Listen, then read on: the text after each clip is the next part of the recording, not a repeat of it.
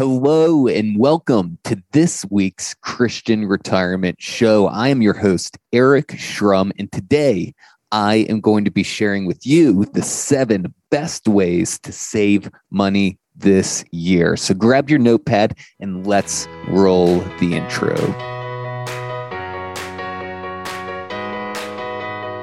Welcome to the Christian Retirement Show, where we discuss all things crucial to planning and investing for retirement from a Christian perspective. I'm your host and CFP professional, Eric Shrum. To learn more about working with me, you can visit shrumpw.com and click Free Portfolio Review. Now, on to the show. Hello, everyone, and welcome to this week's show. For today's episode, I thought we would discuss something that is always on everyone's mind and also is more lighthearted than last week's episode as a bit of a palate cleanser. So if you missed last week's episode, I highly recommend going back and listening to that because we discussed the tragic situation in Ukraine that's happening right now and how that situation might affect your retirement. Plus, in that episode, I share 2 strategies you can employ as a retirement saver or a current retiree to combat volatility and global uncertainty so you can ensure you are growing, but also protecting your money for the future. So again, after this episode, go and check that out if you'd like. But today, we're going to be talking about 7 of the best ways you can save money in 2022. But of course, we have to put first things first. And as we do every week, let's go ahead and let's prioritize starting our time off with our weekly money Bible verse. So today, our verse is Romans 12 verse 2, and I'll read that now. Do not be conformed to this world, but be transformed by the renewal of your mind, that by testing you may discern what is the will of God, what is good and acceptable and perfect. And that's the end of the passage there. And the reason, guys, that I chose this verse this week is because it is becoming more and more evident that the culture through social media, the news, TV shows, and other influential content out there is bent on replacing the will of God in our lives and bending it to the ways of the world. Now, I will be the first to tell you that I am not advocating for receding from the culture or not going and watching TV or movies or listening to music. I love all of those things. And good luck, by the way, trying to get me off of my Twitter account. If you want to follow at Eric Shrum for a shameless plug there. But, you know, I was at an event this weekend where Pastor John Tyson was speaking, which if you have not heard of John Tyson before or heard him preach, do yourself a favor and look him up. But he was sharing how we have moved from a post-Christian culture to an anti-Christian culture. A post-Christian culture being that the culture has said, hey, listen, I've tried Christianity and it's just not for me. Whereas an anti-Christian culture is actively trying to tear down the integrity of the Christian faith. And I think this is more true than ever when it comes to our money. Many, many things in the world are telling us things that are antithetical to peace and joy when it comes to our finances. So my takeaway for you from this week's weekly money Bible verse is to spend some time in prayer and ask yourself where you are, 1, not being content with where God has you right now, 2, how you can be a better steward of what he has given you, and 3, where you can have faith to trust God's good plan for your life. Finally, ask God to give you wisdom and understanding, just like this verse says, to renew your mind towards your finances and follow his plan for you. Again, I am not advocating for us to take radical steps to totally transform our money habits or a step back from the world, which, you know, spoiler, likely won't stick if you try to take drastic steps at one time. But just like Paul tells Timothy to fan into flame the gift given to him, I think it's great and wise counsel to consult with God how you can take small steps of faith to change your life to being more faithful with your money in a sustainable way. Again, those small steps lead to small changes that are sustainable over time. So I hope that's valuable to you guys. And that's just something that has been on my mind since listening to John Tyson this weekend. So now we can go ahead and move on to our main topic today, which is 7 of the best ways to save money this year. And you know what? Let's just dive in with way number 1, which is number 1, track your expenses, not your budget. So number 1 of our 7 best ways to save money this year is to track your expenses, not your budget.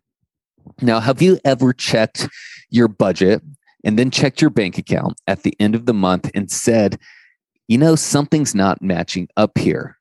I have, and you know, let me tell you, this is something everyone from a family just starting to save for retirement deals with to a couple who is already retired and has a few million in their investment account. It's something that everybody that I've spoken to has faced. And bottom line is, it's just common. And the root problem here is that while you did a great job maybe building your budget to begin with, your budget is not matching up to the reality of your actual behavior with your money. And the way to remedy this is to not actually start with checking your budget each month or each quarter, however often you choose to budget, but rather to start with going through your actual expenses from a previous month, then building your budget around how you are actually spending your money. From there, you can get a real reality check on your habits and see where you can cut spending in certain areas. Also, a quick tangent to this point, everybody needs a budget, and that means even you. So regardless of if you are just starting out with finance or you're well-established financial, it's really poor stewardship if you don't have an idea where your money is going each month. Feel free to spend by all means, but just know what you're spending on. That takes us to number 2 in our 7 best ways to save money this year. And number 2 is put together a plan to pay off debt. You know, it goes without saying, if you are paying high rates of interest on debt without a plan to get rid of that debt, you are slacking on your finances. I know. So a lot of people ask me as a financial advisor what the best investments are. Well, let me let you in on a secret here. If you want a guaranteed rate of return of, let's just say, anywhere from 7 to 17% per year, pay off your high interest debt. That is about as good an investment as you will ever make. Now, there is a case to be made about not paying off low interest rate debt, which is very valid. For example, personally, I bought a new vehicle last year at a 2% interest rate. And I can tell you right now, I am not paying that thing off early. And that's why it's important to just have a plan which is personal to you when it comes to debt. It doesn't have to be a complex plan, just a good plan. And in most cases in life, guys, more simple is more better. Number 3. Meal plan your week ahead. Now, this one is sure to ruffle some feathers, but one of the highest ROI actions you can take to improve your life is to meal plan your week ahead of time and cook lunches that are ready to take to eat to work or whatever it is you do throughout the week. And the benefits of this are twofold. First, eating from home is always a cheaper option than going out to eat. And taking this step can have drastic effects on saving money each month. 2, which to me is just as, if not more important than the money aspect, is that you are going to become more healthy eating this way. Eating out, you have no way of knowing what is cooked in the food you just bought. It's likely processed, filled with oil, sugar, too much sodium. And buying quality food at home allows you to know exactly what is going into your body and is going to lead to higher quality of life today and in the future, which is something money just can't buy. Next, we have number 4, which is put together a savings plan. If you want to save more this year, just put together a plan to save more money this year, as simple as that sounds. And what's better, guys, is to actually automate that plan so you don't even have to think about it. This can be to build up your emergency fund or even to save for retirement. And what's great is you can budget how much you want to save each month. And most banks and investment companies give you the option now to automatically have your checking account linked to your emergency fund or investment account, which allows you to set it and forget it. And when you make it automatic, you don't have to think about the risk of actually accidentally spending that money because it's coming out right off of the top. I like to set it for, the first day of the month. So as soon as that paycheck comes in, that automatic saving draft kicks in as well, and it's gone, it's saved, it's invested, and you don't have any temptation to spend that money. Next, number 5, cancel unused subscriptions. This is a big one for our modern day. And, I find it so ironic how revolutionary streaming services were supposed to be because we could all cut that proverbial cable cord and save on the high cable bill we all used to have, when in actuality, we now all have streaming and other subscriptions that are just as, if not more expensive than our cable bills used to be. And what's worse about this is that all these subscription services we just subscribe to pile up and become easily forgotten about, compounding the problem. This year, to save money, make a resolution to look at your last quarter's bank statement. Note I said your last quarter's bank statement and not your last month's bank statement to make sure you don't miss anything. So take a look at that last quarter's bank statement and identify all of the subscription services you have. Then decide if that's a subscription service you really want. And this can be, guys, an easy way to cut up to even a few $100 a month. You're welcome in advance. Number 6, don't shop at brand name stores or grocery stores. Ouch. Yes, I know that this one hurts and I feel your pain because I am the worst at this one.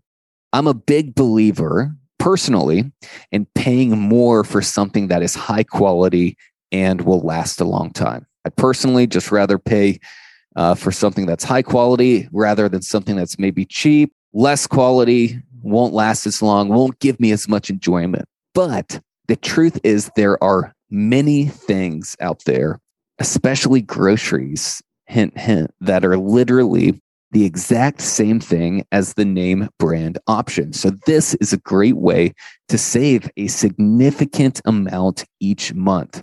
Start with groceries, which is the easiest, and then move on to other things you think offer the same utility at a lower price, such as maybe clothes, hobbies, tools, that kind of thing.